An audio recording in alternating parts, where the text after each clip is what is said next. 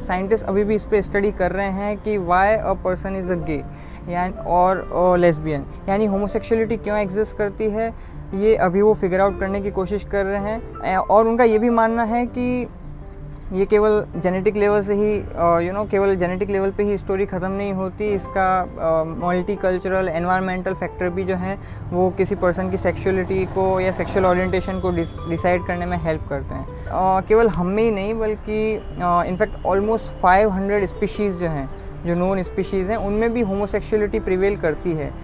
विच suggest कि homosexuality आज नहीं आई है। या ऐसा नहीं है कि 10 या 20 या 50 सालों में नहीं आई है, जब से थोड़ा सा डिजिटल वर्ल्ड हो गया या इस तरह से ये नहीं है, ये बल्कि बहुत सेंचुरीज से चला आ रहा है। यानी होमोसेक्सुअलिटी का ये टाइम इंडिपेंडेंट है, ये स्पेस इंडिपेंडेंट है। तो इसका मतलब ये है कि वो कोई साइकोलॉजिकली ड्रिवन डिसीज़न नहीं है, वो एक इंस्टिंक्टिव डिसीज़न है। तो बात ये निकल के आती है कि अगर वो पर्सन को क्या करना चाहिए जो कि होमोसेक्सुअलिटी की तरफ़ अट्रैक्ट हो रहा है यानी कि वो आ, अभी twelve fourteen sixteen adolescence age में है और वो इस तरह से उसे फील हो रहा है। तो मैं उसे ये कहना चाहता हूँ कि it's quite natural and it's quite normal सबसे पहले तो आपको अपने आप को एक्सेप्ट करने की ज़रूरत है कि या it's perfectly okay to be that way क्योंकि नेचर है और nature is all about diversity तो अगर हम हेट्रोसेक्सुअल मेजोरिटी में हैं दैट डजेंट मीन कि homosexuality can't exist it can exist and it's perfectly normal इसके अंदर कुछ भी अब नॉर्मल या शेमफुल होने की बात नहीं है. मैं फैमिली के लेवल पे ये कहना चाहता हूँ कि अगर आप उनके, उसके पेरेंट्स हैं तो आपको विजिलेंट रहना चाहिए कि आपके बच्चे की चॉइसेस किसके अंदर हैं और आप उसे इतना स्पेस दें कि वो खुल सके उसके मामले में। आप ऐसे समझिए कि अगर आप मान लीजिए फादर हैं किसी के और अगर आपको आ, आ, कोई मान लीजिए आपका सपना था आ, अपने टाइम में कि आप म्यूज़िशियन बनना चाहते हैं और आप जो है आज मान लीजिए गवर्नमेंट जॉब कर रहे हैं तो शायद आपका फ्रस्ट्रेशन का लेवल कितना ज़्यादा रहा होगा।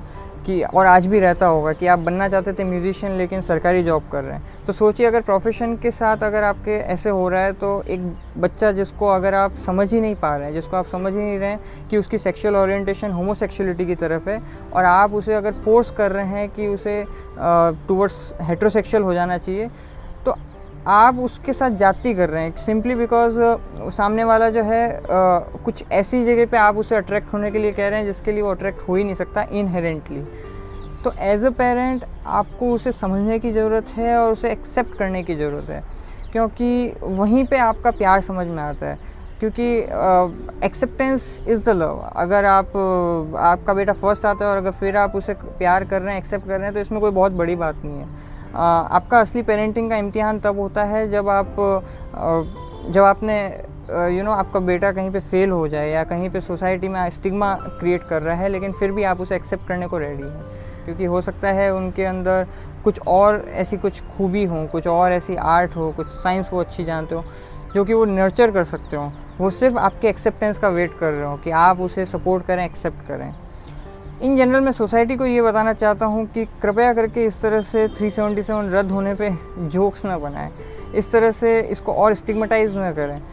इस वजह से हम उनको ऐसे नहीं कि मुड़ मुड़ के देख रहे हैं हम उनको समझ ही नहीं रहे हैं कि वो भी हमारी तरह ही एक ह्यूमन है, जिनके वो सारे बॉडी ऑर्गन्स हैं, वो सारी वही उसी तरह से काम कर रही है बॉडी उसी तरह से उनका माइंड काम कर रहा है। और हम उनको कुछ तिरछी तिरछी निगाहों से या कुछ अलग तरह से देख रहे हैं। क्योंकि आप ये समझिए कि आप अगर किसी को भी फ्रस्ट्रेशन देंगे, अगर किसी तरह से उसे परेशान करके या किसी उसे अलग उसे अलग तरह से फील करा के तो एक फ्रस्ट्रेटेड पर्सन फिर वो वहाँ तक नहीं रहेगा। वो वापस सोसाइटी के अंदर किसी तरह से फ्रस्ट्रेशन फैलाएगा। एंड फिर सोसाइटी वापस उसे फ्रस्ट्रेट करेगी। तो ये साइकिल चलता रहेगा। बेटर वे ये कहता है कि आप उसे जैसा भी समझते हो, मान लीजिए आप उसे समझते हो कि वो डिज़ीज़ है उसे या वो सही नहीं है या कैसा भी है तो आप उसे क्यों नहीं उसे हेल्दी वे में लें?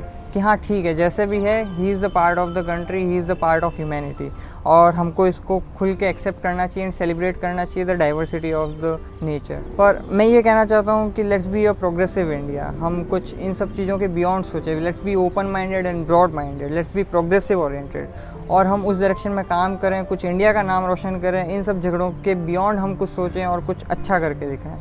आज के लिए इतना ही। फिर आपसे मुलाकात होगी। जय विज्ञान। Where there is righteousness in the heart, where there is righteousness in the heart, there is beauty in the character. When there is beauty in the character, there is harmony in the home. When there is harmony in the home, there is harmony, there is an order in the nation. When there is order in the nation, there is peace in the world.